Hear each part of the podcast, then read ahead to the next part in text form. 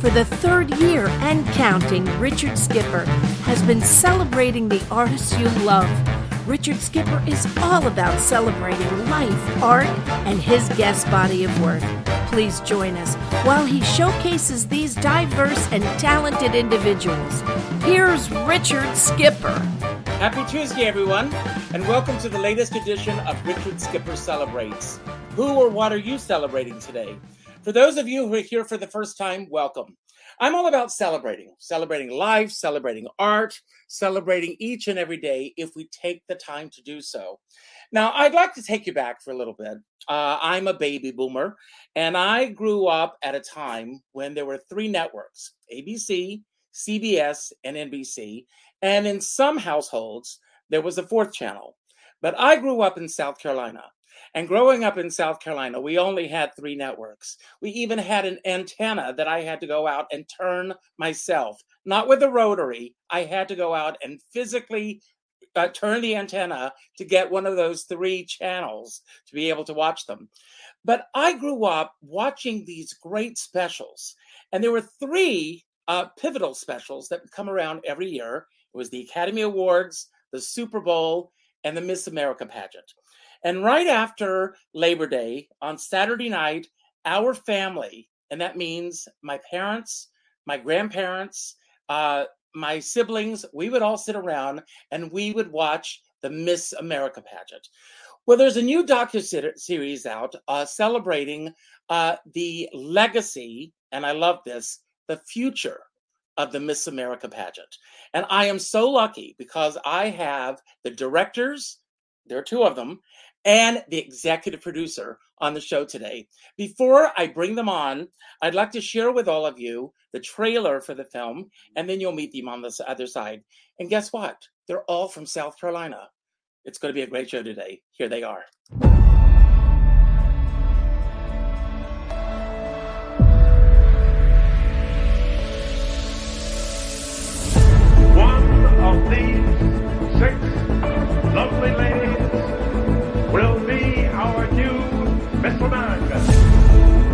Remember an article in the Wall Street Journal the year I took over in which they talked about the Miss America pageant, the Super Bowl, and the Academy Awards as the three top rated shows of the year. First broadcast in 1954, crowning Lee Meriwether as Miss America. We're not only encouraging you to go to college, we're giving you dollars to do so. We cannot lose that. The biggest highlight of my year was going to Vietnam. I really felt like what I was doing was making a difference. Now, our new Miss America for 1959. 1974. 1993.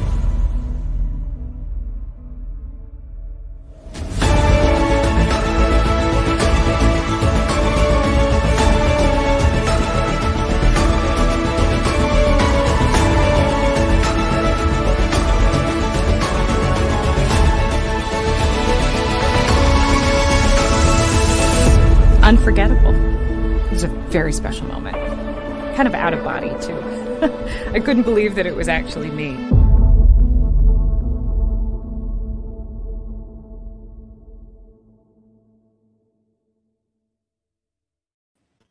Daniel, Stephen, Jay, welcome to the show and congratulations. It's a great series. Thank you. Thank you. Yeah. Thank you. Um, uh, I have to uh, begin. Uh, I'm probably the oldest one here, uh, so I'm going to start there. Uh, how did the three of you come together uh, before we even talk about this to work on this project? That's an interesting story, and the reason we got into pageants is because of our executive producer Jay Pitts. He, should I tell the story? He walked up to us yeah. one random show we were working called the South Carolina Athletic Hall of Fame when we were leaving in 2013 and said, Hey, you, you guys, come over here. Who are you? And he, y'all, made, y'all made these videos? He made these videos. and he we started a conversation and became friends. And the next year we started working at the Miss South Carolina pageant with them, which he'd been doing for 40 years before that. And he's the reason we got into the pageant circuit and started making videos for the pageants. Yeah. Yeah. And Jay, your father was involved with the Miss America pageant long before that.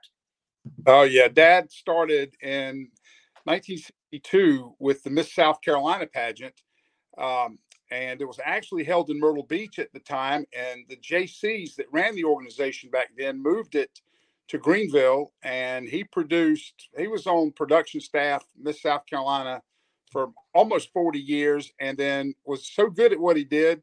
He actually worked on stage in Atlantic City for many years as a volunteer, an associate producer there for Miss America, I should say.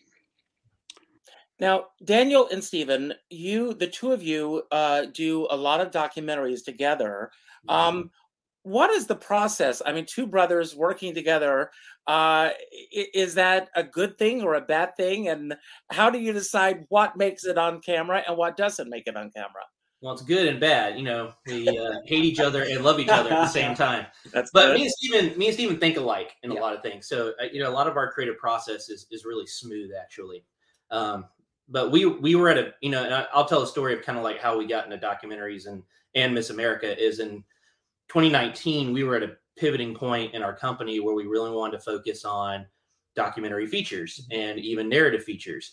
And I remember sitting, the story of how American Royalty came to be, and Jay will remember this, is we were sitting in my kitchen back in the end of 2019, and we were making a pitch for the Miss America pageant because we wanted to do some of their national broadcasts.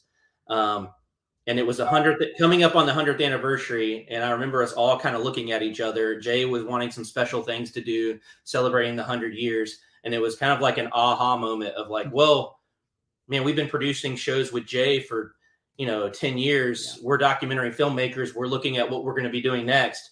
Why in the world aren't we doing a documentary on the Miss America pageant? You know, knowing Jay's connections while we're all standing there in the kitchen, like Jay knows all these former winners. Yeah. And we had already been familiar with the pageant circuit. So it was kind of like a no brainer. Like, no one else is stepping forward to do this. So it almost like a weight on our shoulders of like, I think we're the ones that have to do this. Right. And and the story kind of you talk about kind of how what's supposed to be in the doc- documentary. How do we decide that? I mean, the story kind of made itself. Mhm. You know, the, the whole premise of why we should do this, you know, like Daniel said, is the 100th year was coming up, 2021, and it's like, yeah, why is no one telling the story? Yeah. And it and it turned out to be, or you know, sup- supposedly was that we were the only ones who could tell the story like Yeah. this. And, And and Jay, you can fill in the blanks here, but I remember a couple months later, this is right when COVID was really happening. Jay came came down, he was up in Greenville, mm-hmm. and he came down to Lexington, and we all sat around. And Jay's familiar with the pageant for 60 years. So we were kind of like, all right, Jay, start talking about what you know about the pageant. And we just he would just talk. And we just wrote down on our laptops for hours, just like creating a list of all this stuff because Jay had all the knowledge. He knew mm-hmm. all these people, he knew the stories. And so our job was kind of take the knowledge that he had and we were trying to build story and narrative out of it. Right. Well, the the other unique part of it is, is you know, we were thinking an hour to two hours, and then mm-hmm. after we sat down and really put all of the aspects together of what it takes for this iconic institution to run, we quickly realized it was going to have to. We could have done ten episodes, ten hours, very easy. So it was a challenge to get it down to five episodes. Yeah. Yeah. And then even a more challenge to get it down to 90 minutes. yes, Um, for because if, yeah. if you know, I don't know, Richard, if you're even familiar with it, is that the first rollout was a 96 minute cut, and there's still five more episodes that are yet to be released by Vision Films.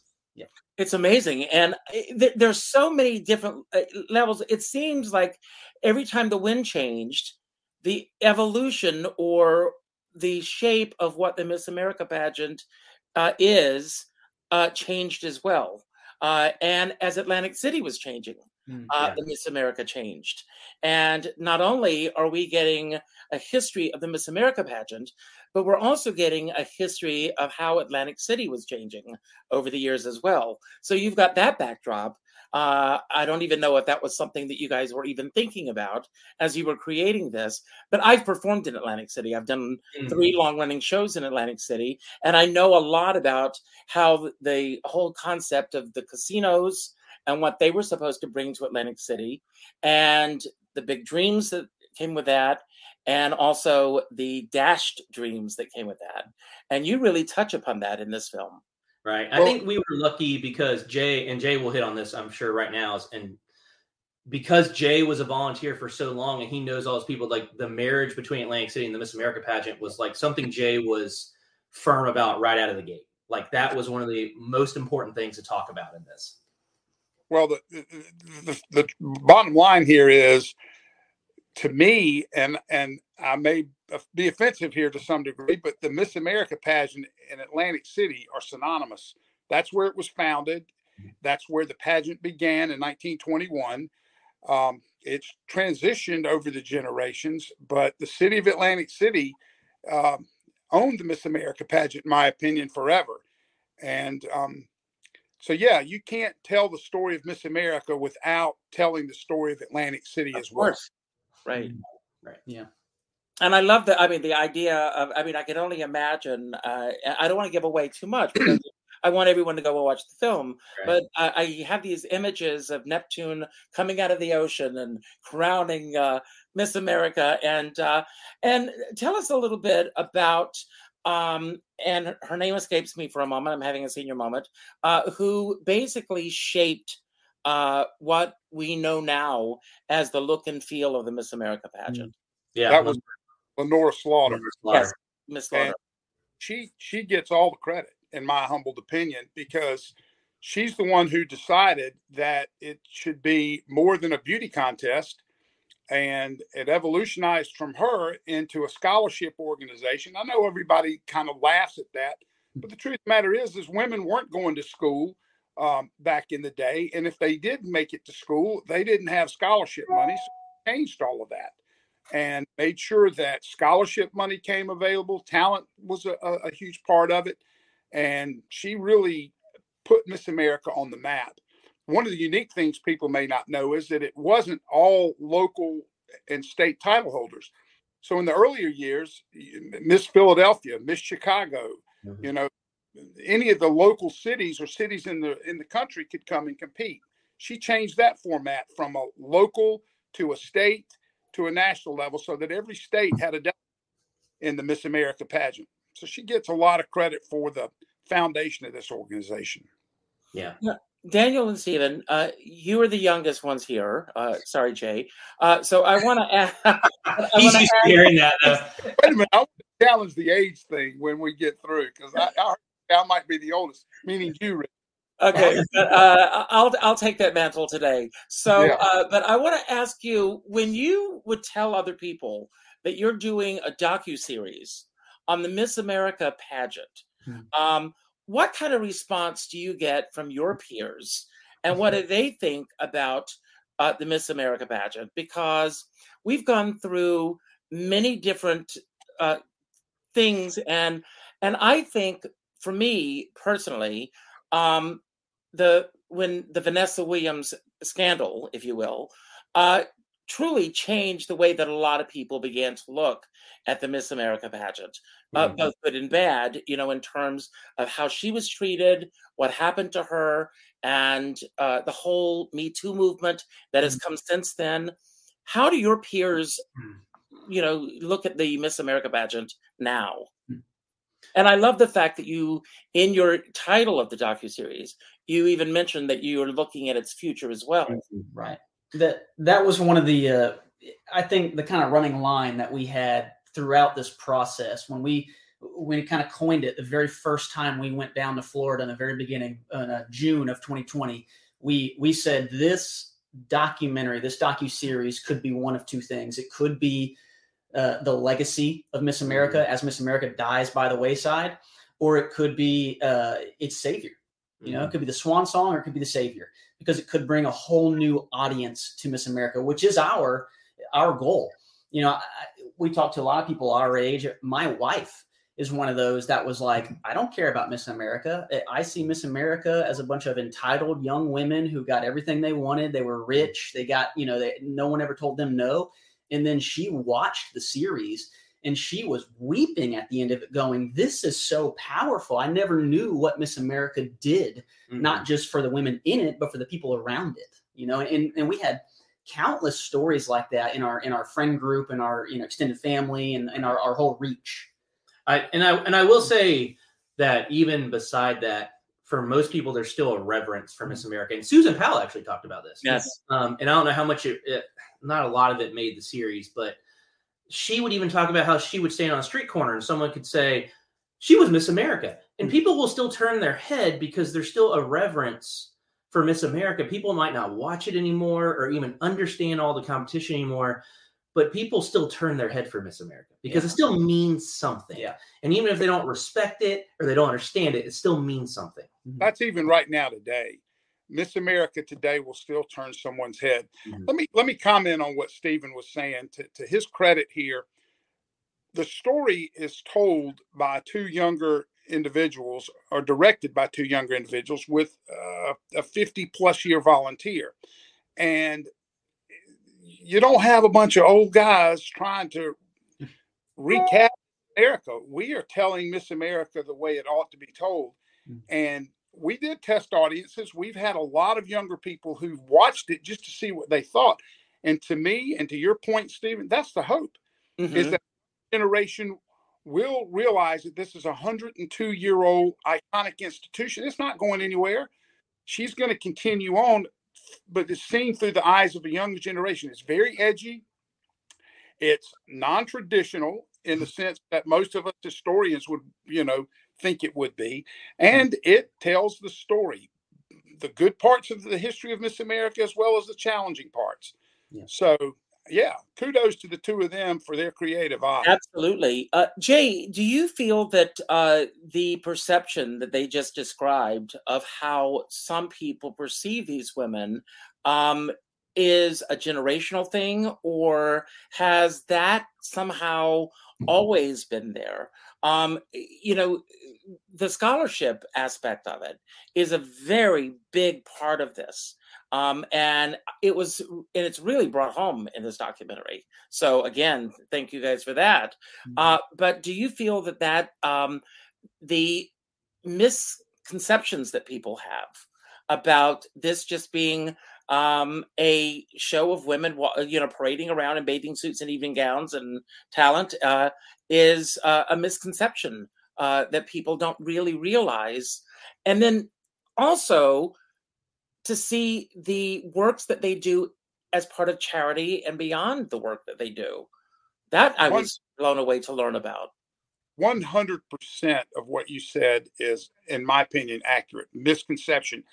Because if you know what these women have done to get to, to participate in the organization and then look at the successes that they've had since they were um, Miss America or even a state or, or local title holder, people don't know the story. They don't know what it's all about. And this documentary kind of explains that. And going back to the 30s and the 20 somethings, 30 somethings, they they see this documentary and they're like, Are you kidding me? When is the Miss America pageant? When can we watch it? You know, and they're asking questions about that, which I don't think the organization has had happening for quite some time. Right. And um, you know, the, to, so this documentary hopefully will pivot the next generation of Americans to watch this institution, and she'll get back on a national telecast, and people will start to understand it once more. Yeah. So I don't know if that explains what you asked, but the bottom It does. line, It does. people don't know. So 19, uh, and I also reached out uh, to the first televised Miss America, uh, also a friend of mine, Lee Meriwether, uh, but we were not able to get her here today. So uh, Lee, if you're watching, we love you. Uh, so uh, 1954, uh, it is shown on television, and it changes the face of the Miss America pageant.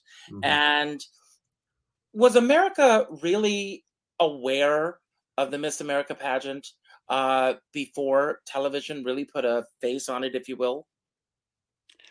No, I think television took it not just nationwide, but worldwide. Um, Mhm. because if you look at some of the segments in the documentary, you're going to hear some of our Miss Americas talk about not only traveling in this country, but traveling across the world. They even changed the way women dressed. We've got America specifically talking about when she got uh, overseas, I think it was in Japan, Mhm. you know, they kept shooting or taking pictures of her legs because she was wearing a, a dress that was knee high versus all the way down to the ankles. And um, and so yeah, so I, I absolutely think television brought Miss America into a, a limelight of, of what she should be. Mm-hmm. And if you about it, it's what me as we as Americans love. It's all about competition. It's all about art and beauty. It's about talent, and those are things that we love watching. You know, while we're while we're sitting at home on television. Yeah. So Daniel and Stephen, what were what was your starting off point? Uh, how did the film start? I mean, that first day of work. Uh, where were you, and how did it begin? I think that that well daniel kind of already talked about sitting around our kitchen table mm-hmm. just listening to jay's stories over the past 40 years 50 years as a volunteer but the the very first thing we did for the documentary was um, june of 2020 mm-hmm. we drove down to florida and we met with uh, one of our associate producers vernon desir mm-hmm. um, who's attached to the miss florida pageant and and we just sat down with him and we and we said hey here's what we want to do. Do you think this is a good idea? Do you think it has mm-hmm. legs? Do you think it you, would anyone care? And and that was kind of like I said, that's where that, that phrase was coined. But this could be the swan song or yeah. the savior. You know, it, he was on board from the beginning, and he's been a great help. Yeah, and it was. I think that was a cool time because we had me and Stephen, and then on the opposite side of the table, it's Jay and Vernon. Yeah. So these iconic volunteers the organization with the two new kids yeah. who are like, all right, let's make some movies. And so it was awesome to kind of like have that dichotomy in the room. And Vernon's the one who actually, and Jay will remember this too, is Vernon's the one who actually came up with calling an American royalty. Because yeah. he was kind of doing what Jay did. He just kind of started spitting stuff out and we're writing, we're typing, and that phrase just kind of came out. Yeah. Well, we were comparing it to royalty, you know, yeah. England. And he said, you know, it's really kind of our American royal. Yeah. I looked over at both of y'all like, wait a minute, there's the title right there. And so, yeah, he coined that. and Vernon for 50 plus years. We grew up in this organization together, and that's how the friendship came about was through Miss America. So, mm-hmm. uh, with the with the history there and the young generation, it just worked well. Now, Jay, you mentioned earlier. I mean, your father obviously was very much involved. Was your father? Uh, it was it was because he was a JC that uh, got him involved at the beginning, or how did he get started? So it was yeah the JCs um, because the JCs the national JCs ran the Miss America organization, helped sponsor it, and then the mm-hmm. state JCs uh, ran all the state pageants, and then the local JC chapters ran the local pageants. And so he was a, a, a JC, and uh, that's Junior Chamber of Commerce. I don't think right. they exist. That's right. Yes. um, yeah. As a result of that, he was just a very talented, creative guy. Loved the stage, loved live television and production, and he produced the Miss South Carolina pageant. They came to him and asked him, and he accepted the challenge. And I got to give him credit; was award-winning producer uh, in the organization for years. So that's how it all. That's how I got involved. Growing up, from two years old, three year olds up to. Uh, you so know, you grew up in it. I mean, was it uh, when you first started volunteering? What exactly did that entail for you? A grunt worker. If, if,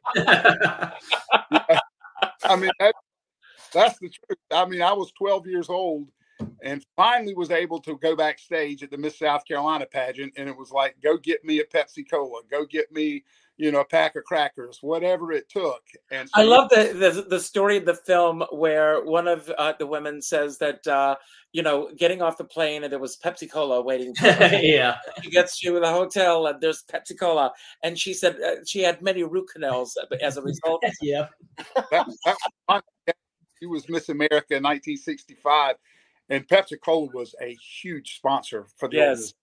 So, so that's where all that was coming from. So yeah, but that was that was how I got started. You know, it was just I think at the age of 13 I got a little more responsibility, and then finally I got to go to my first Miss America pageant um, in 1973.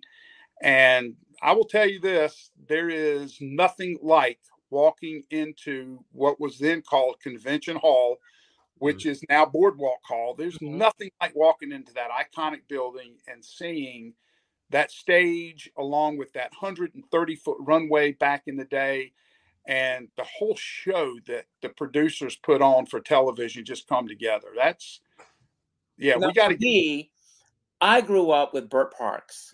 yeah So when Bert Parks stepped down, that was a sad day for America. Mhm. I That's mean, right. I mean, he was such an iconic part of it. Uh, Daniel and Stephen, again, um, there are so many uh, women that went on to incredible careers. I mean, they all had incredible careers, but some in the spotlight. Do you want to talk about some that just stand out for both of you in terms of the uh, fame that they continue to have? Some that they're going to all remember as you start to rattle off their names. Uh, maybe Jay can help with that as well. Jay, yeah, Jay will know a lot of the big, but I mean, we know just doing a little bit of research, and obviously, I knew Lee Meriwether before we even were going to do this documentary. she was Yep. huge.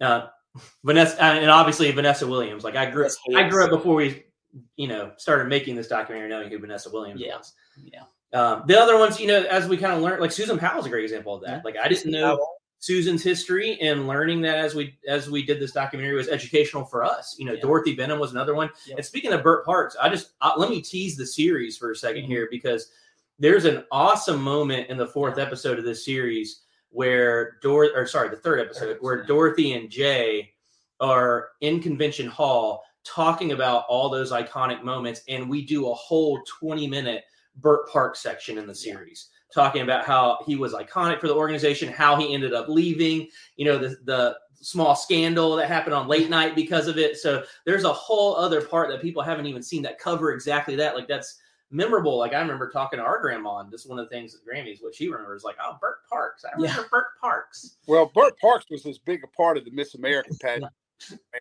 himself i mean eh, you know he it, it didn't hurt Thanks that he was that comment. Now you make me really feel old. Well, wait a minute. I- I got to work with Bert Parks. in- in- I'm right there.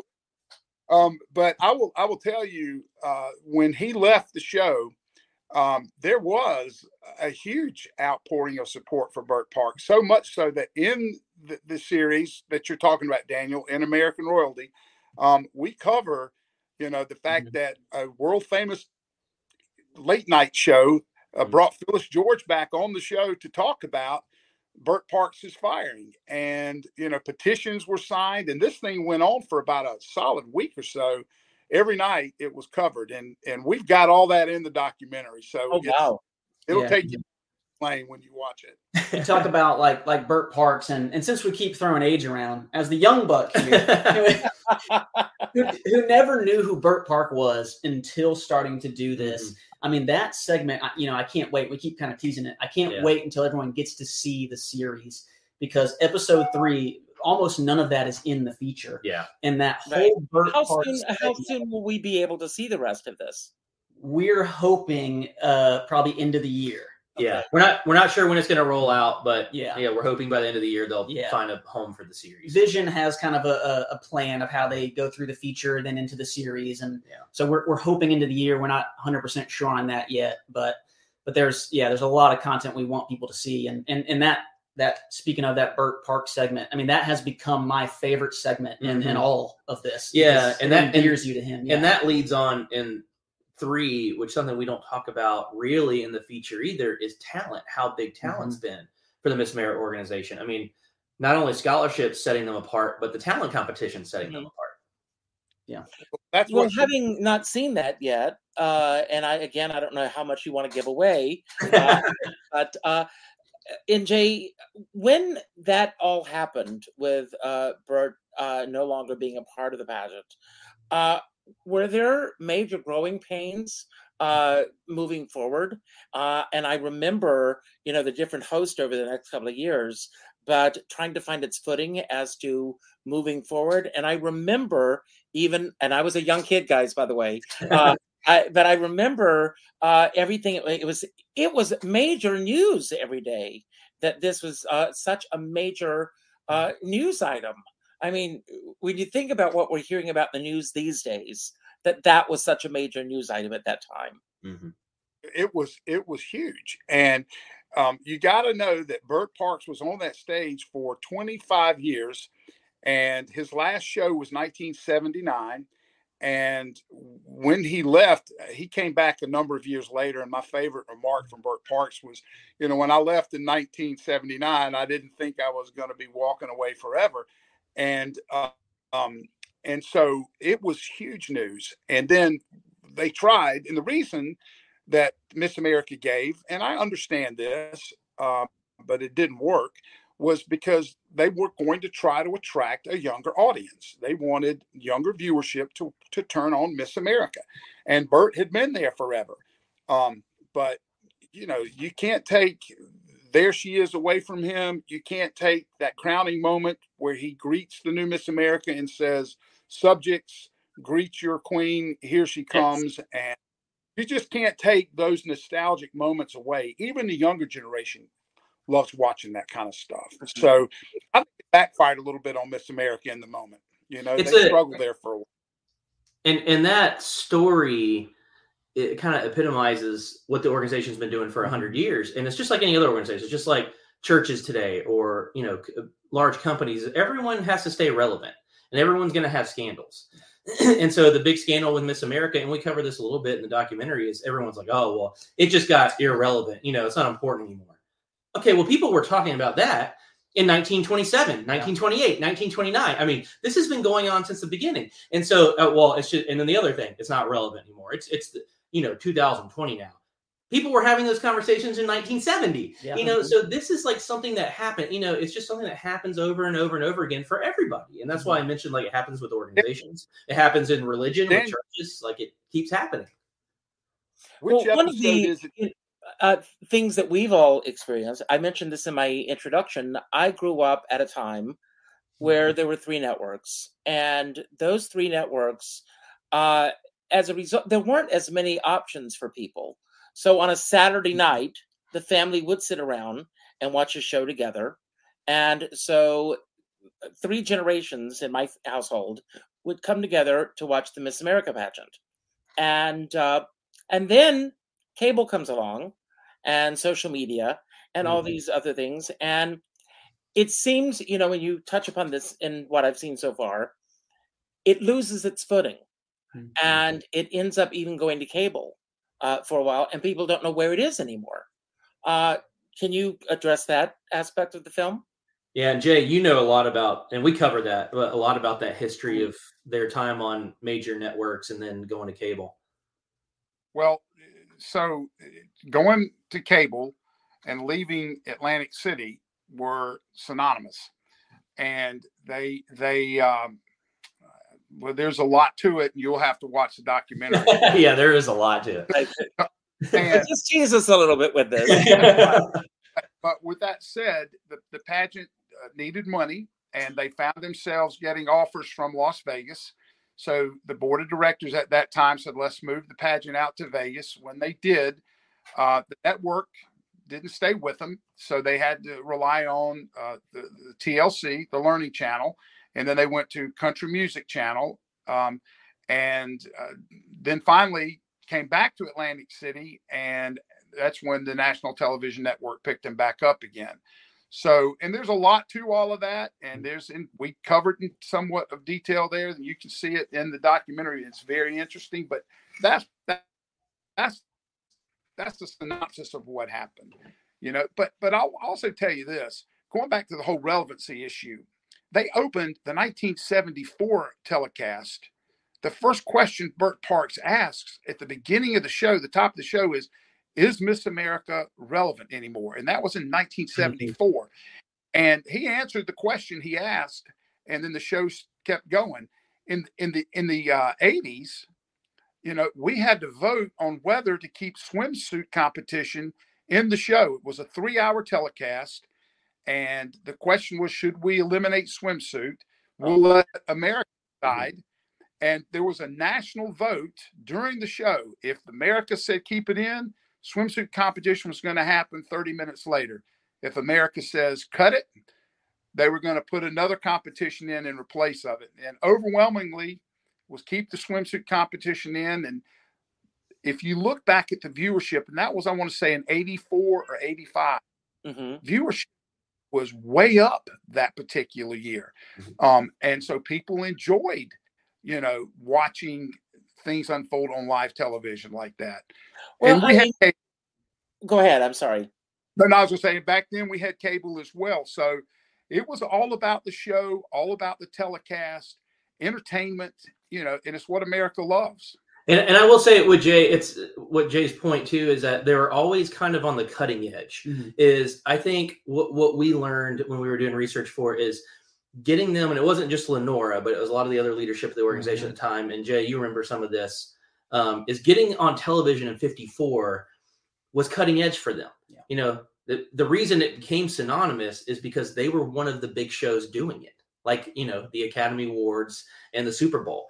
And so doing the the phone calls, like Jay's talking about in the '90s, when you have like these, even before American Idol, you know, everyone's got to vote, Yeah. everyone's got to do all that stuff. So adding these cutting edge techniques, I think, kept audiences engaged. And I, and what you see now is there's not so much of that anymore. Right. They've kind of lost the cutting edgeness, if I can say that, of what they were doing before to keep audiences involved. Yeah. Well, I was going to ask. I mean, at that on that particular episode or that that particular year, um, also, if I'm not mistaken, I could be off a year or two. It was also around the same time that reality television Mm. was starting to make uh, headway on television. And do you think they were trying to tap into that type of a mentality in terms of the show? And uh, was it, for lack of a better word, a gimmick to get people to tune Yeah. in that year? The whole thing's a gimmick. That's is that right, Jay? That's what they say from the beginning. It That's was right, always yeah. a gimmick. Yeah, yeah, yeah. they do say it, but you said it, not me. I'm not going to take it. it's a, and I'll say it like this: it's a gimmick that came that became very important for Right. women and Right. very important to Atlantic City and very important for businesses. Yeah, but look, Was let's there? compare, I mean, compare Go ahead, real quick what what people are watching today. If you mm-hmm. look at American Idol, if you look at The Voice, if you look at any of those reality television shows, it goes back to what we said originally. America loves competition. They love Yeah. beauty. They love talent. They love art. And the Miss America pageant was the original reality television show. Yeah, yeah. We let a few others be a little more creative and get ahead of us, and we can get it back. It's it's doable. We just have to get that show back. And remember, and Jay will remember this too. And and you, Stephen, did a lot of the editing for this part of one of the episodes. Is remember when Miss America in like 2006, 2007 wasn't when they went, went on TLC. Mhm. They were trying to do a more than 2000 esque conventional reality TV show. So they were trying to be that, but they did it a little late. Yeah. Yeah. They they it was late, but it was also just hokey. Hokey, yeah. It was like these these girls, these model type women living in a house together and then getting all catty and it was it was just it was just weird, you know. Yeah, Yeah. it wasn't Miss America. I think of that. Yeah. Well, there, there's another word that we haven't used very much on this call today, and that's tradition. Hmm, And yeah. Miss America is an American tradition. And there are some things that you just don't change, Yeah, right? You right. keep the traditions alive in the way they should be. And uh, one of the Miss America's comments in the documentary, she goes, You know, why are we chasing what someone else thinks? Why don't we stick to who we are, do what we do best, and enjoy that? And if you don't like it, you don't have to turn it on and watch it. And I'm like, You know what? That's very true. So be careful of changing too much Yeah. because the tradition might go away. And I don't know that America likes that. Yeah. Well, you know, uh, I, I had mentioned before we went live, Susan Powell. Uh, I've seen her uh, many times on stage. She's an incredible actress, incredible singer. Um, and I saw her in Hello Dolly with Lee Roy Reams, uh, dear friend. Many of our viewers uh, know him well. Uh, Lee Roy Reams, you know, talks about you know on Broadway they do a lot of revivals of shows, and when they come along now, uh, they want to revise the show and put you know d- new directors want to put their new spin on it and he says it's like a red velvet cake we all know what a red velvet cake looks like. We all know what it tastes like. But let's say Daniel and Stephen, you say we're going to make a red velvet cake for Easter, but instead of this ingredient and this ingredient and this ingredient, we're going to put this ingredient in and we're going to put this ingredient in and we're going to put this ingredient in. Well, it damn well better taste better than me. Otherwise, why bother? I Yeah, mean, yeah. people are tuning in to see Miss America. They want to see the Miss America pageant, Right. and you know, and there are the different. You know, we see throughout this. Uh, at one point during the series, um, and you know, and several of the women. Uh, you know, one of the uh, women uh, mentions that she. Um, you know, she talks about the whole women's lib movement, Mm-hmm. and they come down, and she says, "Well, if they are willing to give me a scholarship, I'll gladly take it." You know, and I, which I thought was a, a brilliant comment.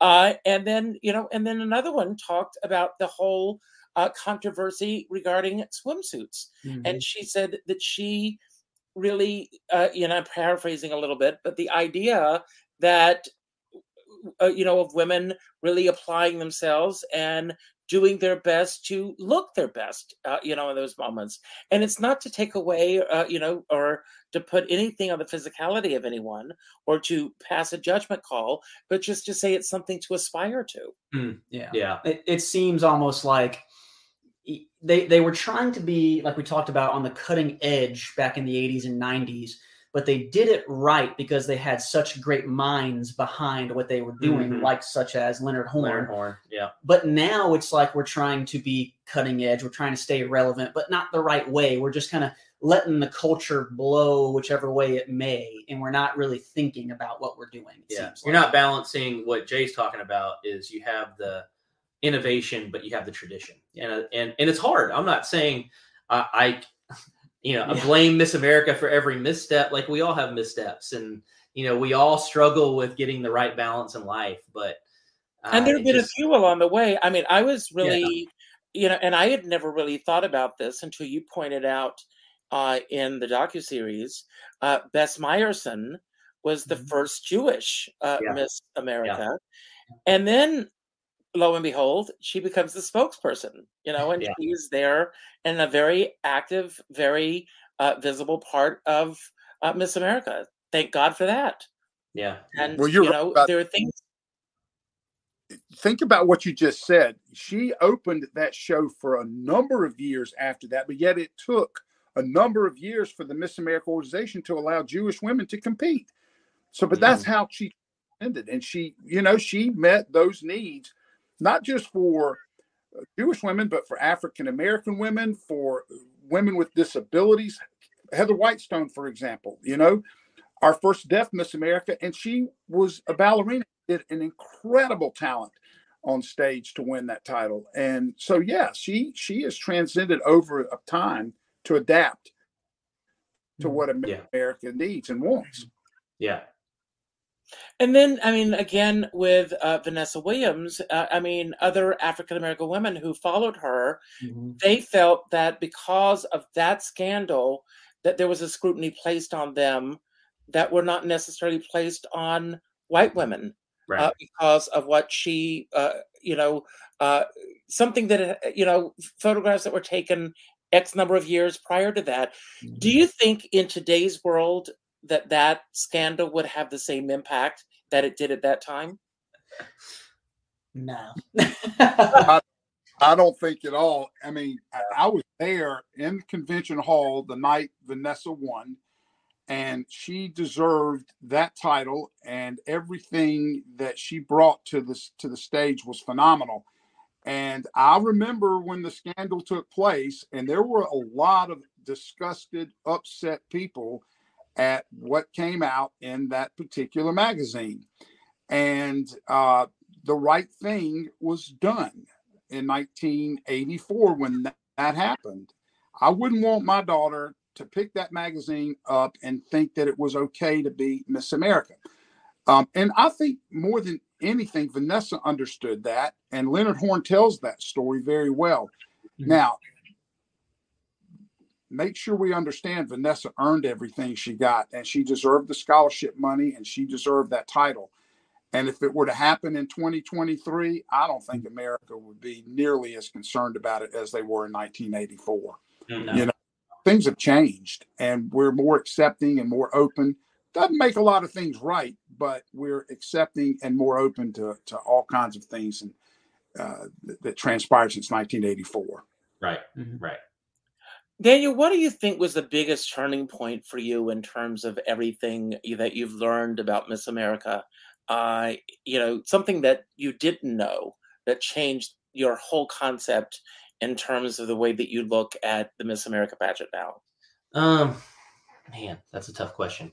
Yeah. I I think you've already hit on something that uh, a section that I really liked, and I was not really the one who built that section out, but came back and kind of shaped it. And we talked about this early on with Jay, but I didn't understand its importance. Was Lenora Slaughter? So a woman running that organization in the 40s to me was so impressive because as we kind of went through the history of the organization, I started reali- realizing what she really did for that organization. And I mean, my gosh, if they had her leadership today, I can't even imagine how great that organization would be. Right. I mean, you look at what she was doing with scholarship then, you know, bringing in talent. Like who who knew that she could run that organization so well and that she did run that organization Yeah. so well. and That- she was way ahead of her time. I mean, talk about yeah. talk about scholarship in general. I mean, and I don't remember which Miss America it was that said this, but they said, "Oh, in the in the 40s, you went to college to you know get a degree and get married, find a Mm-hmm. Yeah. husband." You know, that was BB. that was BB. Yeah. That's right. It was Yeah, BB. BB, Yeah. yeah. And it's like, but but the foresight to help women get to Mhm. college, to get an education, to kind of shape the culture to where it has become now. I mean, it, that was the beginnings of the talk about the feminist movement, the progressive. I mean, like that. Yeah. That was the beginnings of it, and what it was always intended to be Yeah. is empower women. And it was an interesting perspective for us because we're it it sounds weird to say, but it's like we're three men who are making this documentary on women. And yeah, I, I- I think we've realized that also. It's Mhm. that it there's a detachment from the story because we can't experience what they can experience, but we also can see it from a different perspective. Right. All right, And let me so I think you it's been really unique. Throw me a curveball. All that sounds really good, guys. I love everything you said, and I buy it about this much. now he's speaking as an executive producer, so Yeah. Right. There, tell the world what it's like to get bitten by the Miss America bug and what drives you to want to do it over and over and over again, year after year after year. Yes, the women are important, the, the show's important, but how much fun did we have mm-hmm. doing mm-hmm. this and doing the shows that we did in South Carolina? Talk Yeah. about oh, that. oh yeah. I'm sorry, I didn't tell you that part. Yeah, there's some guy, some 65 year old guy who comes up to you and says, "Now you better get in there and make those videos." you mean that part? Yeah, I'm When- talking when about Well, there's there's a whole thing. There's a whole group we haven't talked about, and you got to give them credit. And it's Yeah. it's the volunteer, and Yeah. you wouldn't have a Miss America organization without the volunteers, without that group of women in Atlantic City who call themselves hostesses and travel companions, and thousands upon thousands of others across the country. And, and and myself included, the two of y'all were volunteers. You know, we we ate up year after year after year coming together and producing the show, doing these videos. You know, it didn't hurt that we were in Atlantic City where you can go take a drink of liquor and gamble some and have a lot of fun in that respect with people from across the world that or country that you've gotten to know that you call friends. It's it's once it gets in your system, it is it is hard to get out. I mean, it's just that kind of family. You know, And to your and to your point, Jay, I think something that I mean we knew because of you, Mhm. but I think people who've watched the documentary, it's really helped change their perspective on Yeah. is Bonnie. Bonnie Sergani says this perfectly, is that organization's not just for the women who win. Yep. It's for all the people who participate and are volunteers and help it year after year. Yeah. When they talk, when the volunteers talk about we we came back, we realize those women come back. Mm-hmm. They cared enough about that organization to give back to it year after year after year. And look at what they got out of it. Yeah. It's not just getting a crown and I got, you know, $50,000 of scholarship money and, you know, and some of those women and they're amazing women and then they leave. Mhm. But there's other women who stay around and men because of the Jaycees who stay around year after year after year after year to build that organization and what it was today. Yeah. And I think that's something that we learned because of Jay and because we were volunteers. But I think America is starting to learn for the first time. Right. Right. So, Stephen, you mentioned earlier your wife, uh, and uh, how involved is she in the process? I mean, do you share, you know, your daily work with her, and is, has she shaped this film at all? She didn't sign that NDA. Oh yeah. so she she's got a completely different background. She was she's actually she was a dancer growing up, so she Okay. she can relate to that side, of the production side of it. But but uh, no, she never. Other than just hearing my stories every every day, coming home saying. So guess guess what I learned about Miss America today?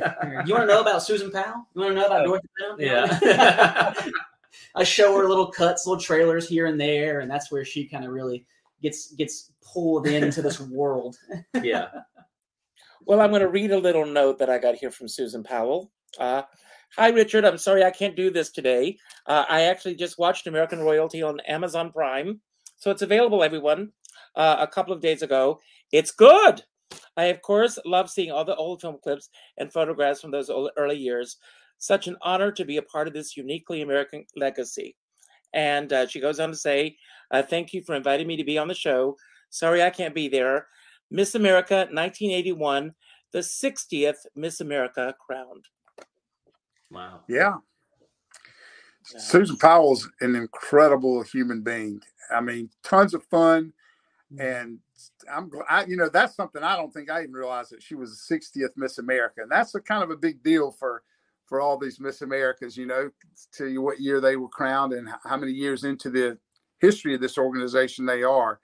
Um, but if you don't know Susan Powell, not only is she a phenomenal talent, but she is a ton of fun to be around as well. She will make you laugh every time you're around her just by listening to her. you know?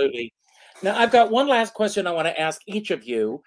Excuse me. And then I'm going to give you each a, a chance to have your final word today. Um, but, uh, and I'll start with you, uh, Daniel. Um, with all the work that you've done on this, and you've been involved, of course, in the pageant surrogate and everything uh, leading up to this, how has this particular project shaped you? Oh man, this has been. I'm not. I'm going to put learning about Miss America aside because I think Stephen and Jay might have different answers, but they'll agree with this. This project has been a bear, um, but it's also been a huge labor of love. For the past three years, it's been our life. Mhm. Like every day, and and e- even still today. uh, Obviously, because we're on this program. Thanks, Richard.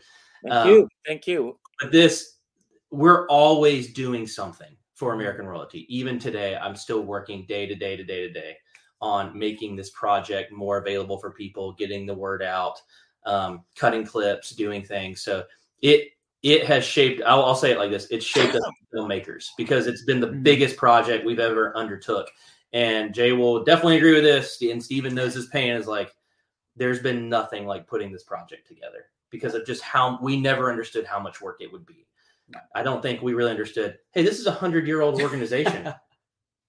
oh wait, this is a hundred year old organization. We got to put all this content into. Right. Yeah. So, but it's been rewarding. It's been rewarding to see people's response. I think when we first, mm-hmm. I mean, I'll say it as one of the directors on this. When we cut it down to a 90, I would have just been happy if people were like, man, it's passable. It's okay. Because it would, it's been hard to pick the content that we wanted in 90. But people's response, the ratings that we've got, the critics' response we've gotten, I'm just overwhelmed that they like it so much. Yeah. And it means a lot because it's Well, been a lot of work. To your point, the Miss Americas that have commented on how good it is Yeah. means a lot to me because, you know, I, I've grown up knowing all of these women and I respect every one of them and I, their opinions matter. If they Yeah. don't like it, it hurts. If they like it, the reward is just that much greater. It just puts a smile on our face. So, yeah. Yeah. Stephen, how, how do you feel that this has shaped you? I, I honestly would just second what what Daniel said. I mean, you know, we've we were kind of in the trench, trenches and Jay too. Literally, yes, the past three years. Mm-hmm. I mean, 2020 March and then going into June of 2020. So it's mm-hmm. been three years now in the making for this, and it has been day in and day out. I mean, we never even knew how much it would be because it was. Mm-hmm. You talk about well, we got five hours of content in five one-hour episodes for the Yeah. series, but that's coming from we interviewed. What do we? What's the final number we came away with? 28 Miss 28. Americas. Each of those interviews were minimum of two hours. Yeah. So you're talking about going through almost 70 hours of footage combined to bring that into a five hour story has been a bear indeed. Yeah. And I, even to this day, we're still, I've got a friend who's actually about to compete in the Miss for America pageant. And we just bought an ad out for mm-hmm. her and, and, and advertised American royalty. Hey, come watch it. Good luck, you know? And, and so even today, we're still doing work for this. The people not only who are involved in this and who are close to this, like in Miss America, we hope they love it. Like Jay said, it hurts when they don't. Yeah. We want them to love it because we want them to see what it could be for the pageant. But also the people like us, or like my wife, or like our friends who never knew what Miss America was, we want them to come into the fold and say, "Wow, there's something special here." Yeah, it's, it's definitely made us better filmmakers. Mhm. Like Right. uh, we, we've walked away with learning how to tell better stories. I can't wait for the rest to come out. I just loved it. And Jay, I've got a trivia question for you. How many uh, Yes, South Carolinas have won Miss America? Two. That's it. We've it. had two. Miss, we've had two. We've had two Miss South Carolina. You had Marian McKnight in 1957, and then you had Kim Aiken, Miss America 1993 from South Carolina. Now, if you look at the number of first runner-ups, top five, top teners we've had, that list is a mile long. Uh, Two winners. that's you true. know? That's true. Wow. And we got them both for this documentary. That's right. Well, I've got to say, um, there's one other woman that I want to uh, give a shout out today, and that's your publicist, uh, Andrea McKinnon. Yeah. So, Andrea, thank you so much Thank you, uh, Andrea. for reaching out to me and suggesting this show. I hope you have had as much fun as I've had. Um, don't go anywhere. I'm going to give my final word, and then I'm going to turn it over to you and Daniel and Stephen. And when you finish, I will turn it over to Jay. You've got the final word today, Jay. Uh, don't worry about how to end the show. Uh, when you say goodbye, the final credits will roll. Uh, so I just want to thank everybody for tuning in today. Uh, the film is American Royalty. It's available now on Amazon Prime. Uh, it is an incredible series. You're going to have to wait a little while uh, to see the rest of it, but it's it's going to be worth the wait because it's incredible. Um, you know, it's just amazing this history and all of these, and it takes a village, as you can see. Um, all the volunteers, all these people, and it's a rich legacy. And there's so much more that you think that you know that I learned watching this. Uh, Lee Meriwether, if you're watching, I love you. Uh, Susan Powell, I love you. Thank you uh, both for uh, all that you've contributed to the world, the gifts that you've given, and all of the Miss Americas and Mhm. all of the runner ups. You're Mhm. all winners. Everyone who participates, you're a winner. Uh, everybody, every volunteer, you're winners. Um, I end every show by telling everyone to go out and do something nice for somebody else without expecting anything in return. Pick up the phone and call someone that you haven't spoken to in a long time. I don't mean an email. I, I don't pick up uh, an email address or uh, a private message. Pick up the phone and call someone and let them know how they've made a difference in your life. Uh, I have a dear friend. He says we're all in the same storm, but we're in different sized boats. Some are in canoes, some are in yachts, some are in little rafts going upstream, some are pushing tugboats upstream. It doesn't matter as long as you have a skipper by your side. And with that note, I'm going to leave the screen. I'm going to turn it over to you, Daniel and Stephen. And when you finish, it'll be yours, Jay. Thank you. And everybody, watch this film after this show. I'll see you later. And thank you for being here today. Awesome. Thank you.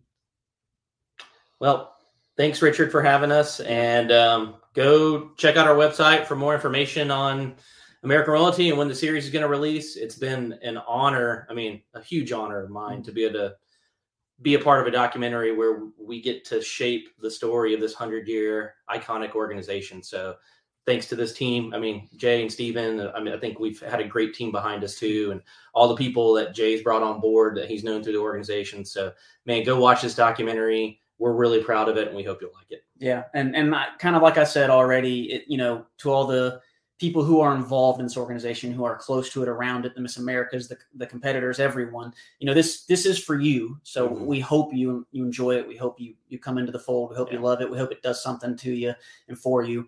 Um, and then for for all those who don't know, don't care about Miss America, we hope we hope this can can be something to you. So Yeah. thank you.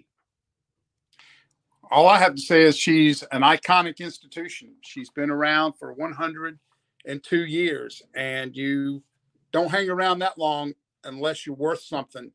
And she's worth more than any of us will ever know. Turn on the documentary, learn the history of this institution. Whether you like her or don't like her, you have to respect her. And uh, I promise you, you won't be disappointed. It's an iconic institution full of American history. Thanks for having us guys. We'll take care. We'll see you next time.